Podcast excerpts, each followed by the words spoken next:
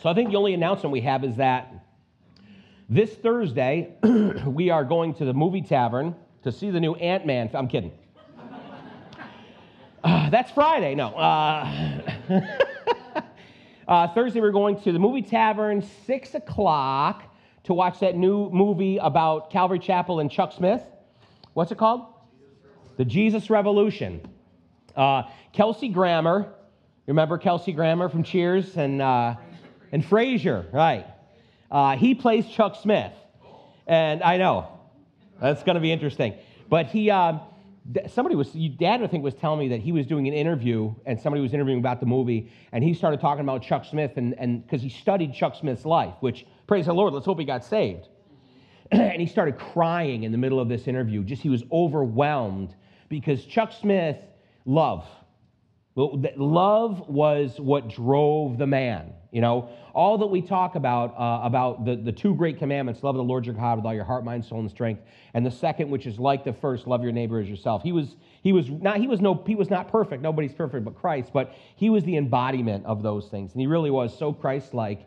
And when all the mainline denominational churches were kicking hippies out of the church you know come back when you take a bath rufus you know uh, and, and you know cut your hair you know come into church dressed like that Chuck Smith was given a burden for these kids. He saw, he saw them the way we pray to see people as sheep having no shepherd. Uh, and so he started praying, God, bring a, bring a hippie in, bring a hippie in. You know, and then his daughter brought one home. So that's really how it started. I think it was Lonnie Frisbee, right? That was his name, Lonnie Frisbee. That was the beginning of the Jesus movement in the 60s. And the kids are like, what in the world is this idiot talking about? The Jesus movement in the 60s was a huge revolution that took place where people by the tens and hundreds and thousands were being baptized in the ocean and coming to Christ. It was a huge, huge, huge movement. Uh, and God saved a tremendous amount of souls through that Jesus movement, which was beginning also of what we call Calvary Chapel. Uh, Chuck Smith was a four square gospel preacher. He'd been from church to church. He was the normal guy. He was here for a few years, then he get another post. And he finally said, I'm done with all of that. I just want to serve one body. And he bought this little tiny white country church on the edge of, the, of Orange County that had said on the front of it, Calvary Chapel. And he liked it so much, he bought it and started doing church services there. And that's where the Jesus Revolution began. And that's where Calvary Chapel began. That's, that's, our, that's our roots and heritage as far as our faith, uh, our faith goes within this movement. But more importantly than any of that, and I, I'm very excited to see the movie, but more importantly, if you, ever, if you haven't read the book called Harvest, uh, that's a book about the Calvary Chapel movement and so many of the pastors that came out of that Calvary Chapel movement uh, in California, but Joe Focht here on the East Coast, Bill Gallatin, uh, who minister here at Calvary Chapel in Rochester. And you read these guys' testimonies, their backstories. I mean, you're talking about whacked out of their minds on LSD and drugs. One, the one, Mike MacIntosh, he walked into the church and he thought he was a zombie.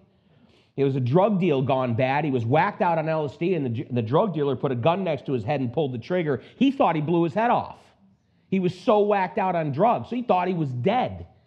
And he came walking into Calvary Chapel like that. And rather than say, get out of here, whack job, they brought him in and they prayed for him. He was delivered that day. He was born again that day, and now he's a pastor, Calvary Chapel pastor, some huge church, you know. I mean, the stories, Bill Gallatin was demon possessed. You know what I mean? It goes on and on and on. And, and what's beautiful about it is you read it and you say, hey, there's hope for me. there's hope for me. And there's hope for that no good, lousy neighbor of mine that no good lousy coworker of mine, that no good lousy family member of mine. Maybe you don't say no good lousy. Maybe I say it jokingly, you know, about everyone. But but you say you, you understand God is a God of restoration.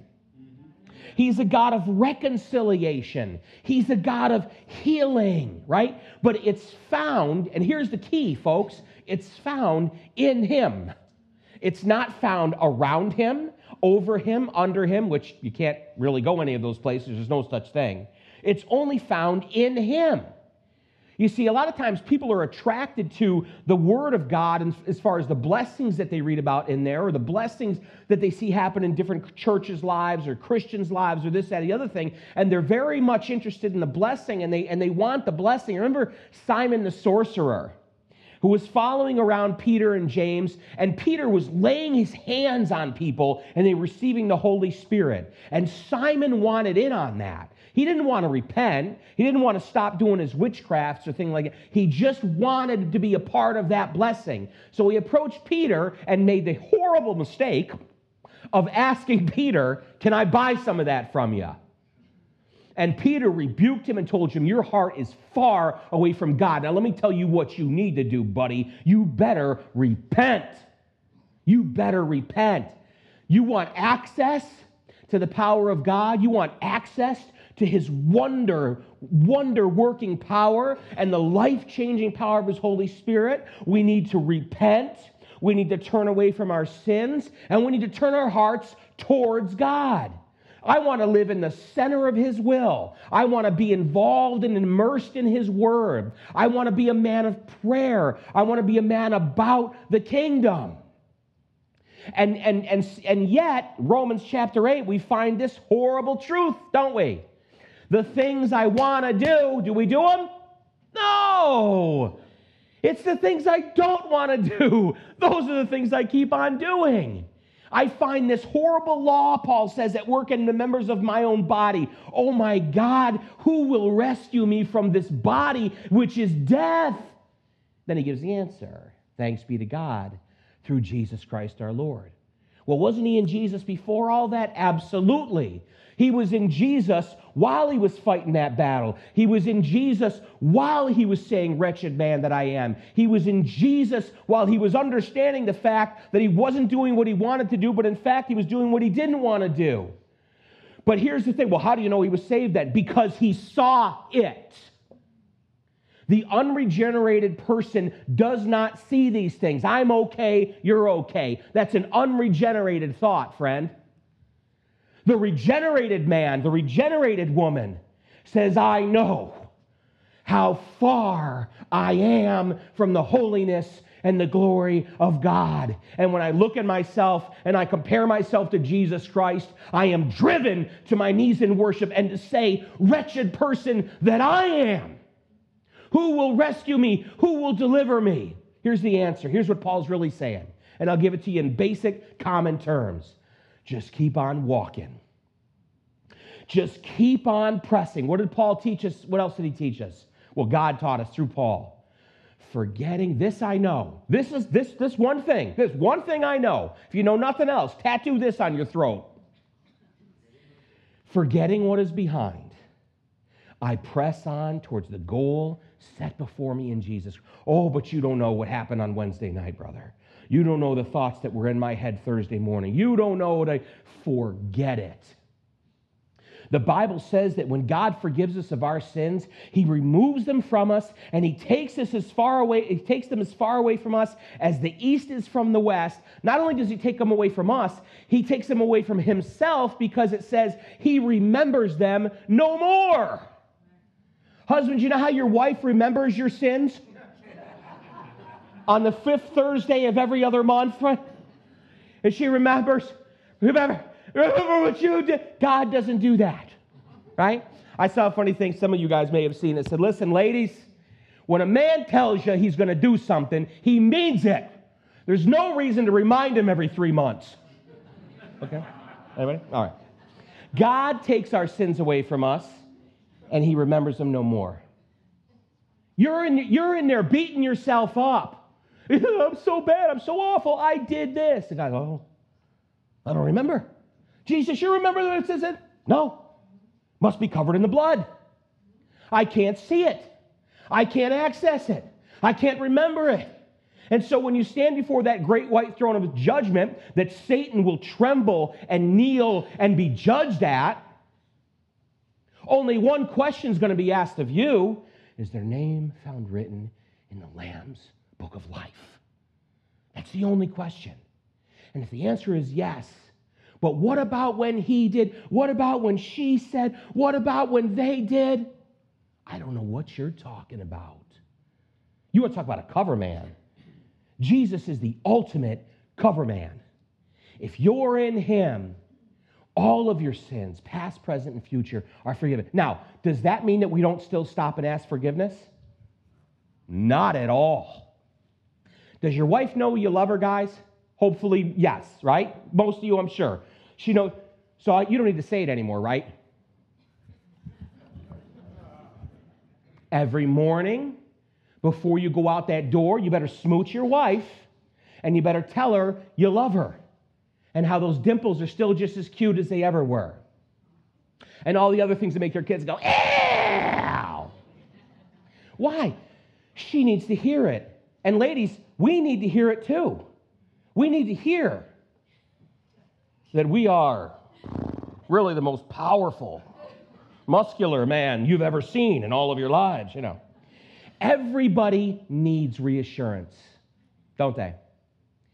Here's God's assurance to you. Here's God's assurance to you I will never leave you, I will never forsake you, and I will never, ever lose you. And if you try to get lost yourself, little sheep, guess what I'm going to do? I'm going to find you. How many of you parents out there? You seen Billy? I haven't seen Billy. He's lost. Well, it was nice knowing him while it lasted. See, Jesus gives us the example of parenting so that we can understand. If you have a child, right? You have a child, that child means more to you. And instantaneously, as soon as they pass through the birth canal, they mean more to you than any other person has ever meant to you in the history of your life. You would immediately, happily dive in front of a train. We should, let's not talk about trains this week, okay? You would immediately dive in front of a bus for this little child. There's nothing, what do you think God was trying to teach you? when he gave you children and then spoke of it in the scripture so you could get a glimpse, just the tiniest taste of what you mean to your Father in heaven. Don't you dare sell his forgiveness short. Don't you dare sell his grace short. And you, Christian, don't have the right to wallow in shame anymore. You don't have the right to carry it. And here's what I'm going to try to say without weeping. Good luck. Because Jesus already carried it for you. It was nailed to Calvary, and it is gone. What's left is love, is forgiveness, is atonement, and so, yes, we repent. Yes, we say we're sorry. We want God to know the status of our hearts. But you press on, press forward. That's what matters. That's what your Heavenly Father wants to see you doing. Now, we are in the book of First Kings. And Lord, we ask that you, Second Kings, I'm sorry. Thank you. Second Kings chapter 4. Lord, we pray that you'd cover these scriptures for us these verses, that you'd speak to our hearts and that you'd have your way in our hearts and in our lives in Jesus' name. Amen. Second Kings chapter 4. A certain woman of the wives of the sons of the prophets cried out to Elisha, we're on to Elisha now, saying, Your servant, my husband, is dead, and you know that your servant feared the Lord. And the creditor is coming to take my two sons to be his slaves. So Elisha said to her, What shall I do for you? Tell me, what do you have in the house? And she said, Your maidservant has nothing in the house but a jar of oil. Then he said, Go, borrow vessels from everywhere, from all your neighbors, empty vessels. Do not gather just a few. And when you have come in, you shall shut the door behind you and your sons, and then pour it into all those vessels and set aside the full ones. So she went from him and shut the door behind her and her sons, who brought the vessels to her, and she poured it out. Now it came to pass when the vessels were full that she said to her son, Bring me another vessel. And he said to her, There is not another vessel. So the oil ceased. Then she came and told the man of God, and he said, Go, sell the oil and pay your debt, and you and your sons live on the rest. Now, the phrase man of God that we see here uh, the phrase man of God is used 70 times in the Old Testament, and 22 of those times are in reference to Elisha. He's called the man of God more than anybody else in the Old Testament. Moses is the first person in the Old Testament that was called the man of God. But Elisha is called that 22 times. Uh, it is used to refer to someone who is truly in touch with the living God and who brings some of that supernatural relationship to the people they minister to. if you look at all the people in the Old Testament that are called man of God, it was specific people. And it was people who were powerfully used of God. And it's because those people were powerfully influenced themselves by God.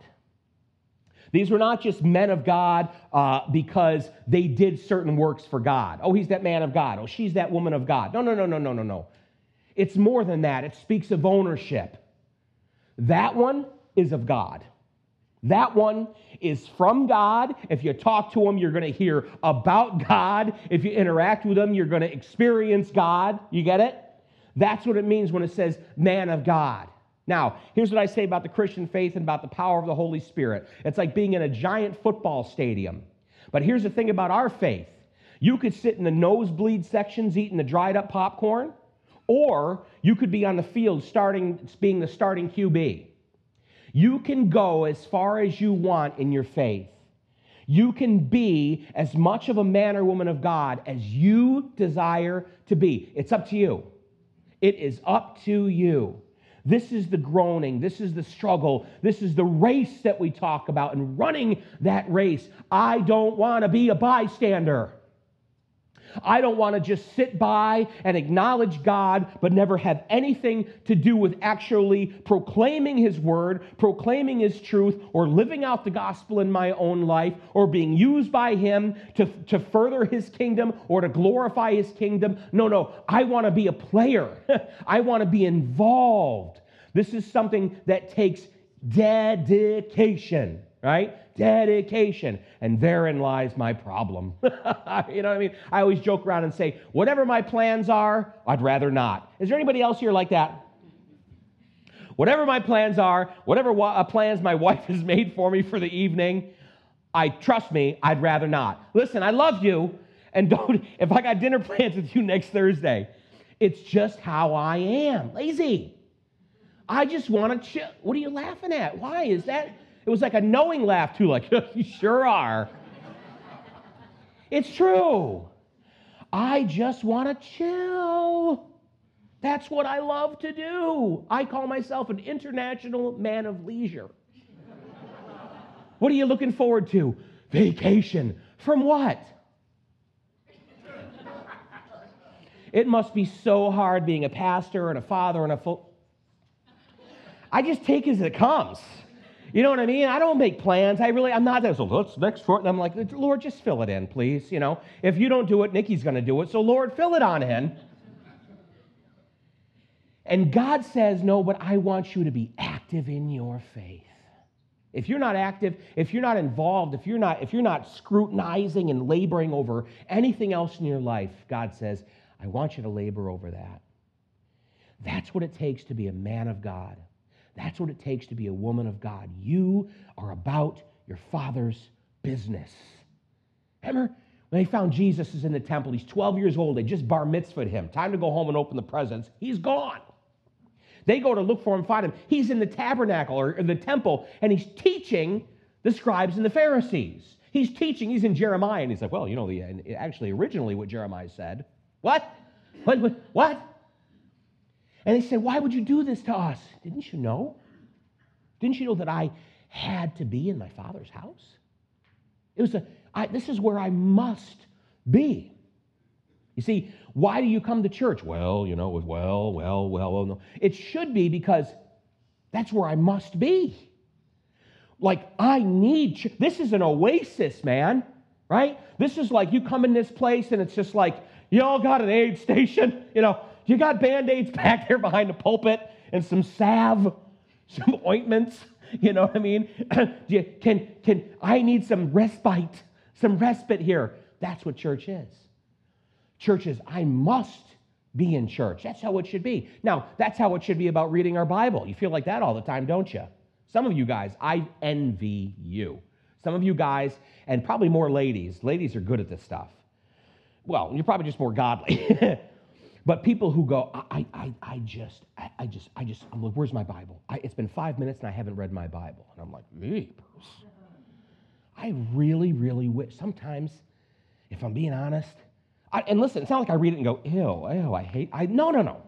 I know what it is and I love it, but sometimes I just would rather do something else that requires no brains whatsoever. You know how easy that is for me? But God says, I want you to press in. God says, I want you to be involved. That's what it means to be a man of God. That's what it means to be a woman of God. Many of the miracles that Jesus would later perform, many years later, were also performed by Elisha, we're going to read about. Remember uh, that before Elijah was taken up to heaven in a whirlwind with a chariot of fire, you've seen the pictures in your kids' Bibles, right? The, the chariot of fire. Da, da, da, da, da, da, da, da, da, da, da, da, chariots of fire. Before that, Elisha asked Elijah for a double portion of his spirit. And Elijah, being a prophet, heard from God. You ever wonder how these conversations, did he hear it like immediately, right away? Did it just come to his mind? Like, how did all that work? But he said, If you see me taken, then the answer from God is yes, you're going to get a double portion. So when we read about Elisha, remember, he got a double portion of Elijah's spirit. And that, my friends, is saying something. Elisha was mightily used by God. And again, I want to I want to reiterate the fact it's because he was already a man of God. You understand? That came before the double portion. That came before the miracles. Now, verse 1, the woman says, it says, A certain woman of the wives of the sons of the prophets cried out to Elisha, saying, Your servant, my husband, is dead, and you know that your servant feared the Lord. Now, there is rabbinic testimony, and also Josephus, the historian, the famed historian, says that this widow was the wife of Obadiah from 1 Kings chapter 18. Anybody? I'm teasing you. Of course, you don't remember. I, I, I, I, am studying and I'm like, Obadiah. Like Obadiah, Jonah, Micah? No, no, different Obadiah. 1 Kings chapter 18, remember, it's Ahab is still the king over the northern kingdom of Israel. And Obadiah, we read about in chapter 18, is the head over Ahab's house. He's in charge of Ahab's house. Now, it says specifically in chapter 1 Kings chapter 18 verse 3 that Obadiah feared the Lord greatly. And here's what Obadiah did. While he was living in Ahab's palace, while he was working for Ahab and running his household, he was always smuggling, also smuggling prophets out of the country. He was like Schindler, in a sense, for prophets. Jezebel was actively trying to kill every single prophet in Israel. She was a real peach, remember? And Obadiah, right under her nose, imagine what would have happened to him if he was caught. He's smuggling prophets out, hiding them in caves, and finding ways to get out there and give them food. He was truly, truly a man of God who feared the Lord greatly. So, uh, and remember also that um, Ahab had sent Obadiah out to look for grass, because remember, Elijah had pronounced a drought in the land because of their rejection of God. There was famine, there was drought in the land. There wasn't even enough grass for the livestock. And Ahab sends Obadiah out to look for grass, and he bumps right into Elijah. And that precipitates that contest on Mount Carmel. Remember when, when Elijah calls down the fire from heaven and, and he's 400 prophets of Baal versus Elijah and that whole contest? It, this is what precipitates that. Obadiah was the one God used to set all of that up. So when she says, You know my husband, Elisha knew him because Elisha was a servant of Elijah, and Obadiah is a very important figure. Now, there's no way to know that 100%, but I think that's very, very, very interesting.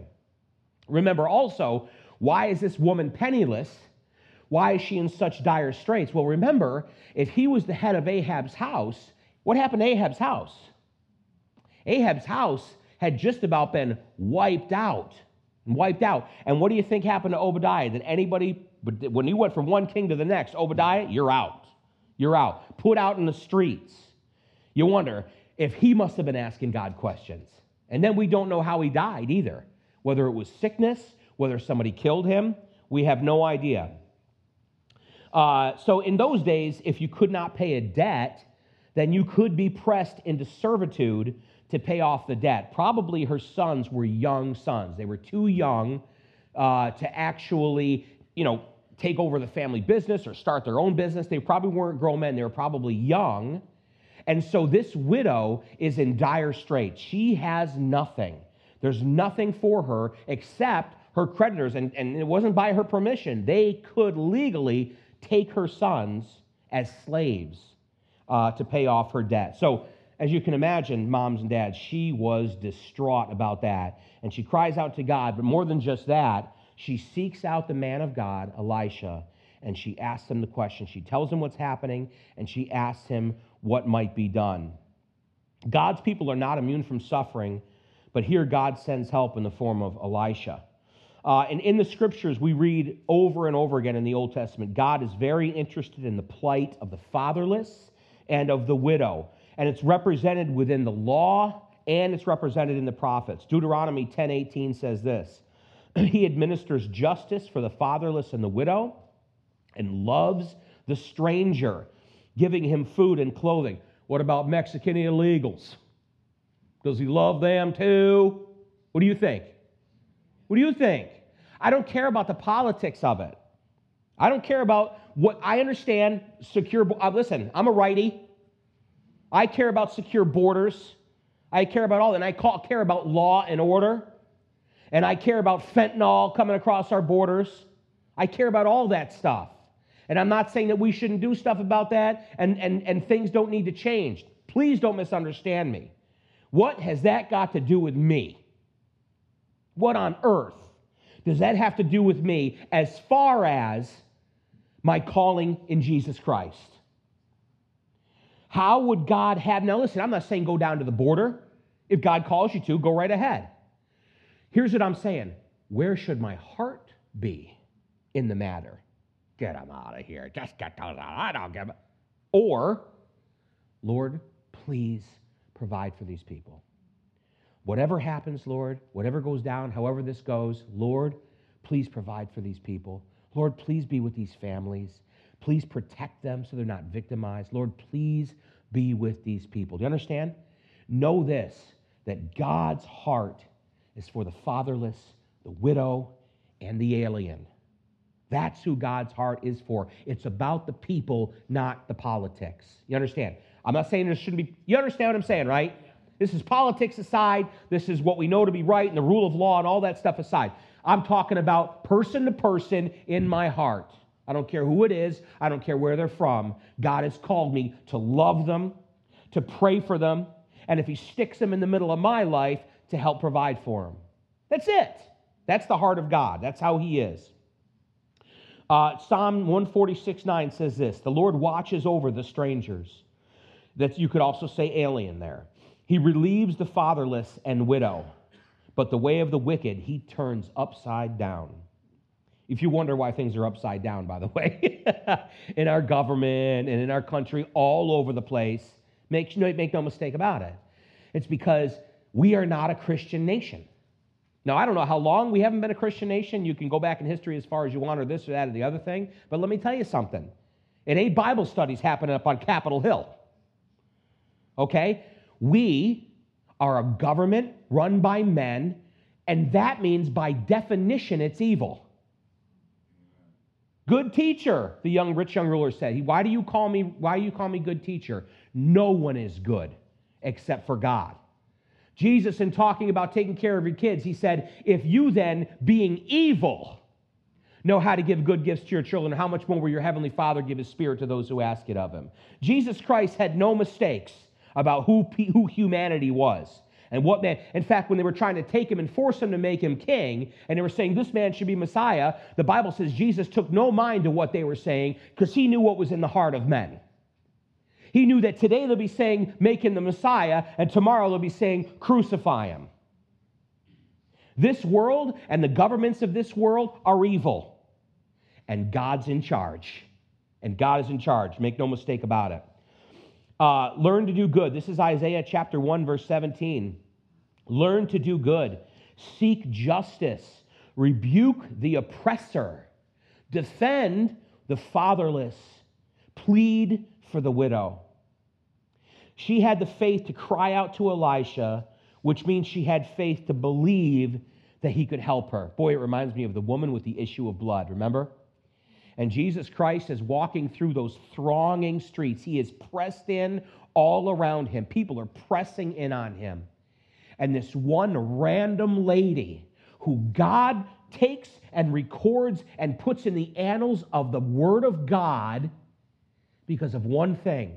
This random lady has a thought. I've been to every doctor, I've spent every penny that I can, and there's nothing among men that can help me with my issue of blood. But I know, I know that if I can just touch the hem of his garment, I know I'll be made well.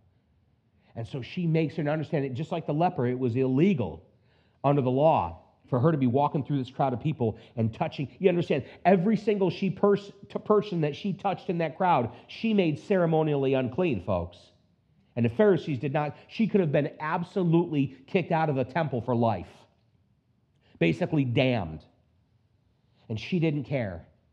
She knew one thing if I can touch the hem of Jesus' garment, I know I'll be made well. And that's exactly what she did. And as soon, the Bible says, as soon as she touched his robe, she knew immediately she was healed and the blood stopped. And what's more than that is it says that Jesus immediately stopped because he immediately knew and felt that power had gone out from him. Now, isn't that interesting? That somehow in his humanity, he allowed himself to not personalize it make it about who it was, but it was about the power that had come out, and he knew it was because of faith, and that's what he takes note of. That's what he stops everything on a dime and says, Wait, stop everything right there. Who touched me? Peter's like, puh, puh, puh, Who touched you?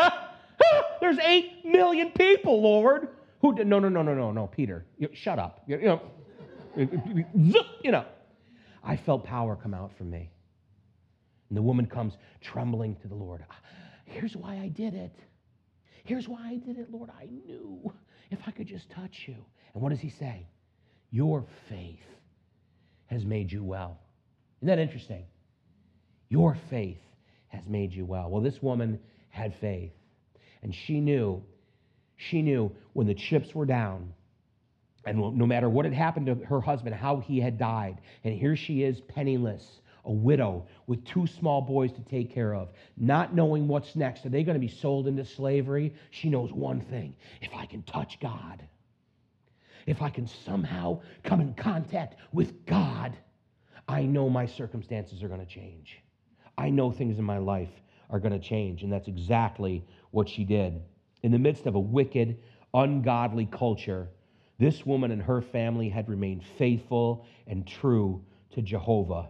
And now she goes to Jehovah, not the world, for help. Now, verse 2 Elisha says to her, What shall I do for you? Tell me, what do you have in your house? And she said, Your maidservant has nothing in the house but a jar of oil. The only thing that she had left in her entire house that had not been used up or sold was a jar of oil. Oil, that is. Black gold. Texas tea. No, no, it was. It would have been olive oil. it would have been a, no combustion engines back then. You know. Um, it would have been olive oil.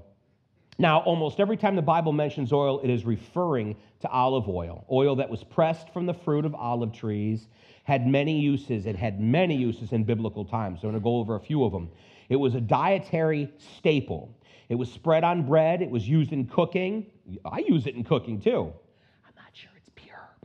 cooking, uh, and mixed with flour to make bread. And this is no doubt what it was that this woman had it for to make bread. She, she didn't have any use for these, other, for these other things. She was trying to, this was what she used to try to make some bread so her and her boys could eat. Oil was used as a religious offering. You can find that in Leviticus chapter 2 and verse 4, as a remedy for stomach distress and as a balm to heal wounds.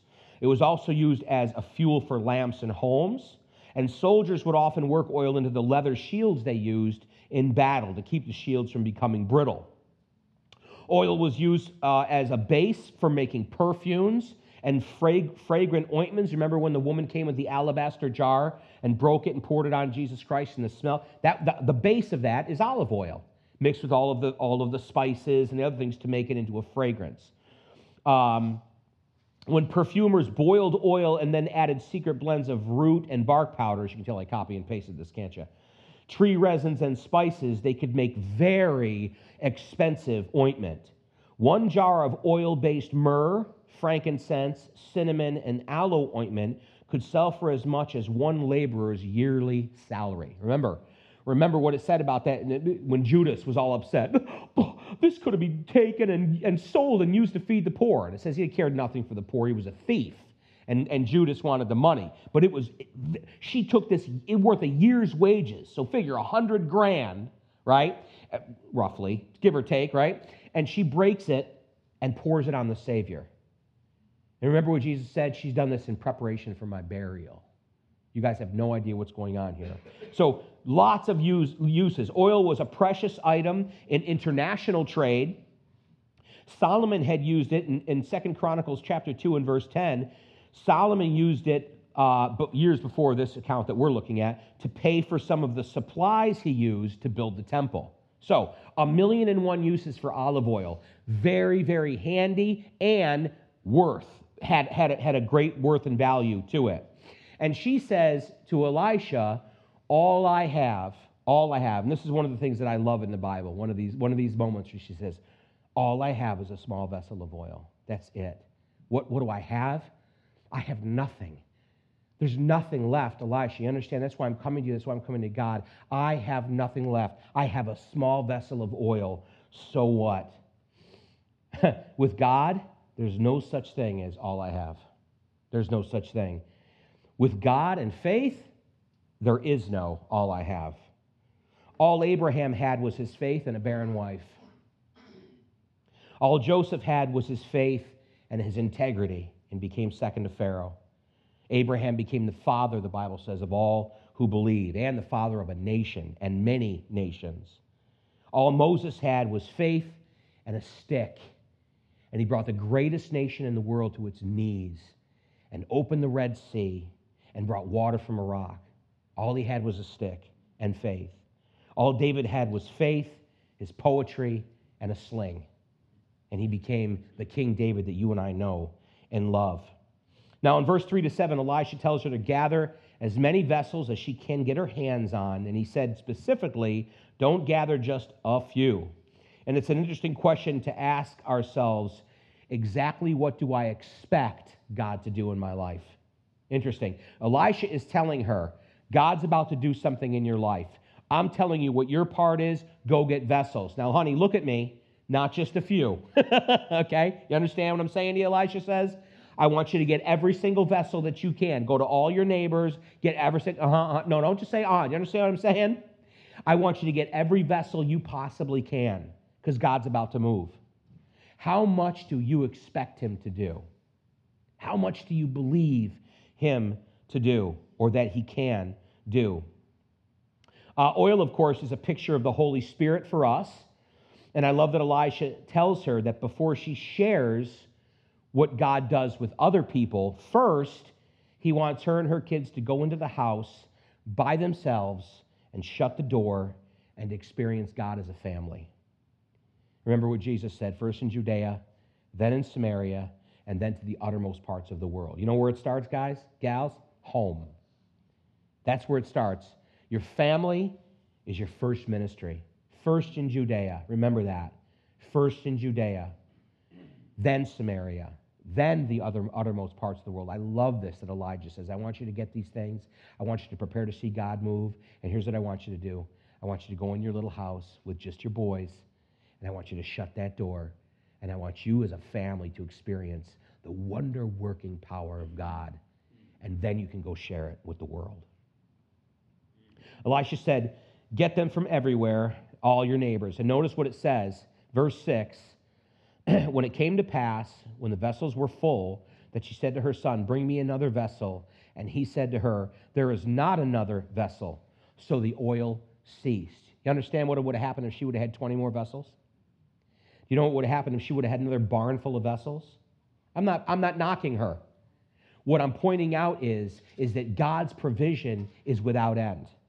God's ability to provide is without end. And God's ability to work and move in your life and to use you is without end. What do you believe Him for? And how much do you believe Him? If she would have had one more jar, it would have been just enough. 20 more jars, it would have filled them. Again, on and on and on and on. I wonder what they were saying after they got the last one full and the oil suddenly stopped.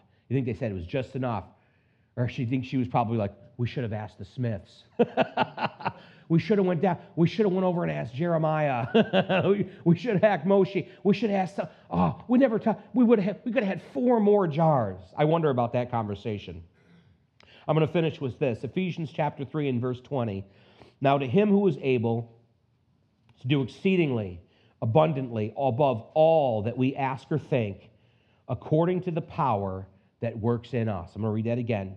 To him, that is God, who is able to do exceedingly abundantly above all that we could ask or even think of. How? According to the power that works. Where? In us. The power that is in you, not your power, the Holy Spirit that lives in you is able to do above what you could ever ask or even comprehend.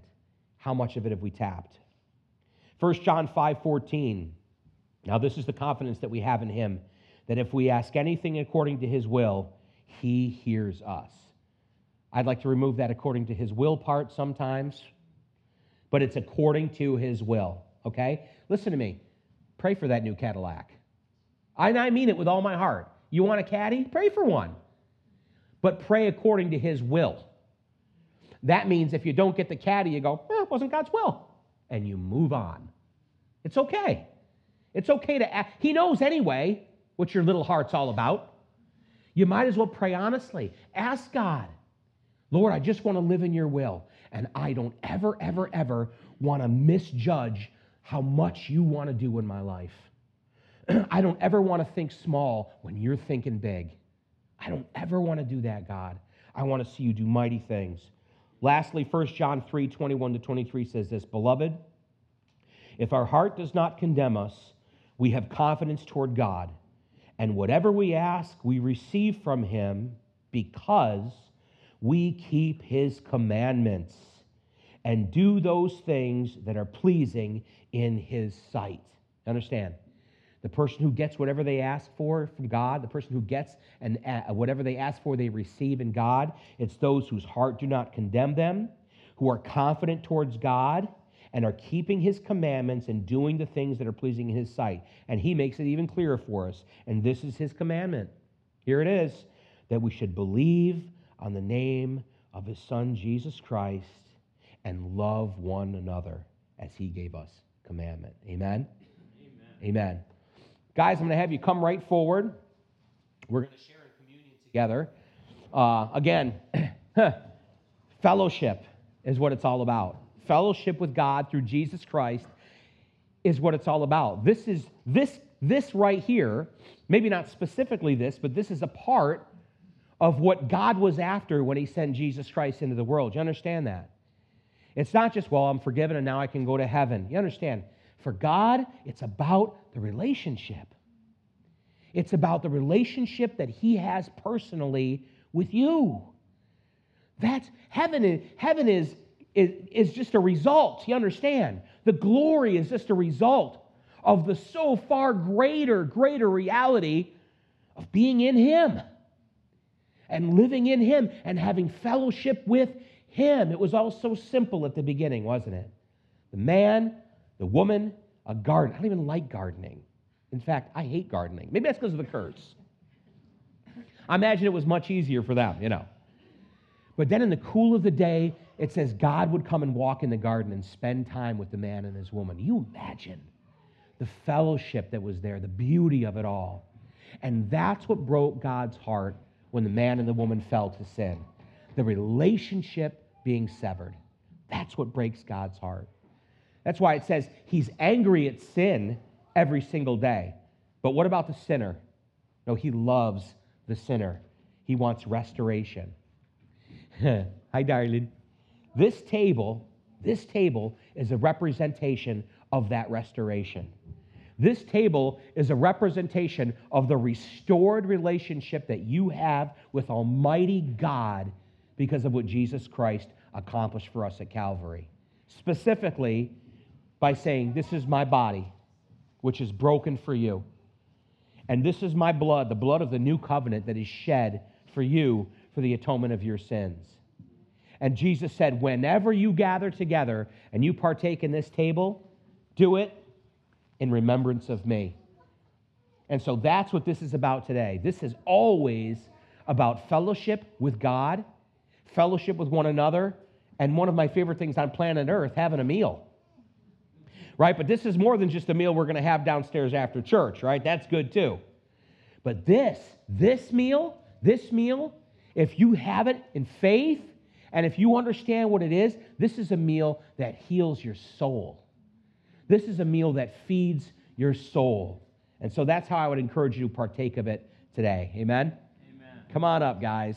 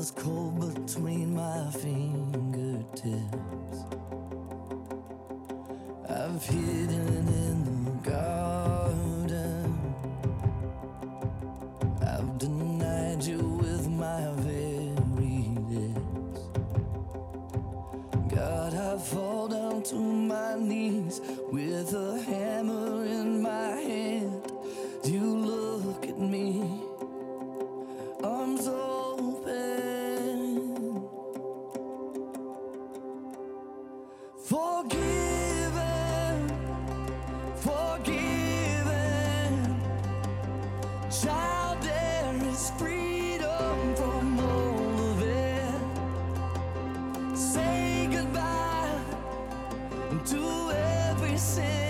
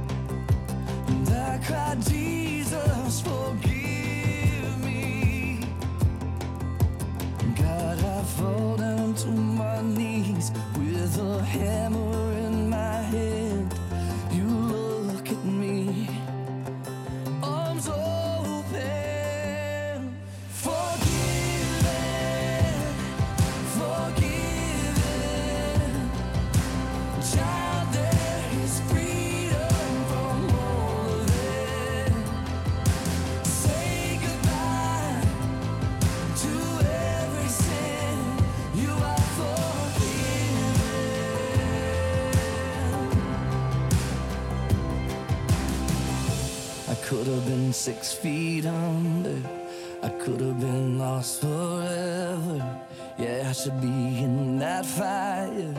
But now there's fire inside of me.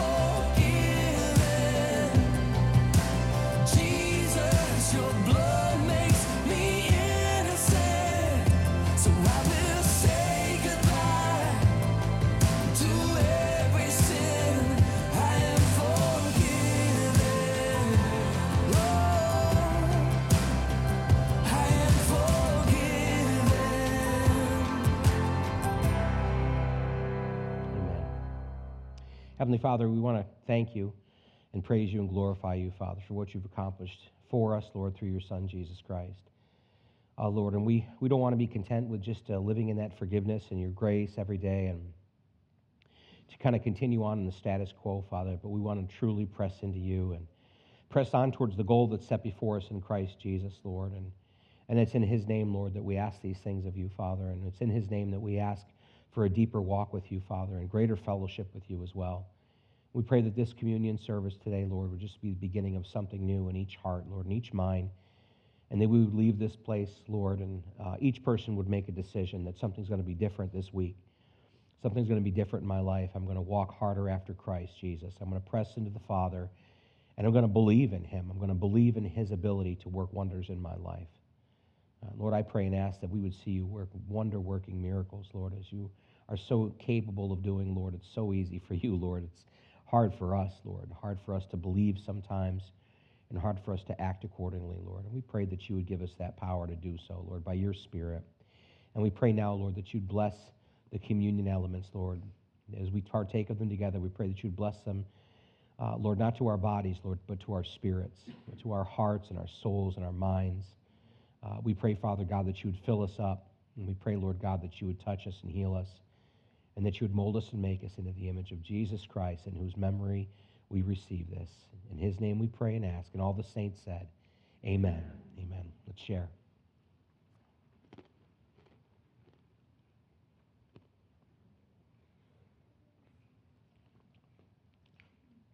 Thank you again, Lord. You are the best. We are so thankful to be called yours, Lord. Fill this place and each heart with your spirit. I pray that you'd watch over and protect my brothers and sisters this week, that you'd be with them wherever they go. I pray that you'd cause your face to shine upon them, that you'd be gracious to them, Lord God, and that you'd lead them along your path of righteousness, truth, and holiness. In Jesus' name we pray and ask. Amen. Amen. Amen. Love you, fam.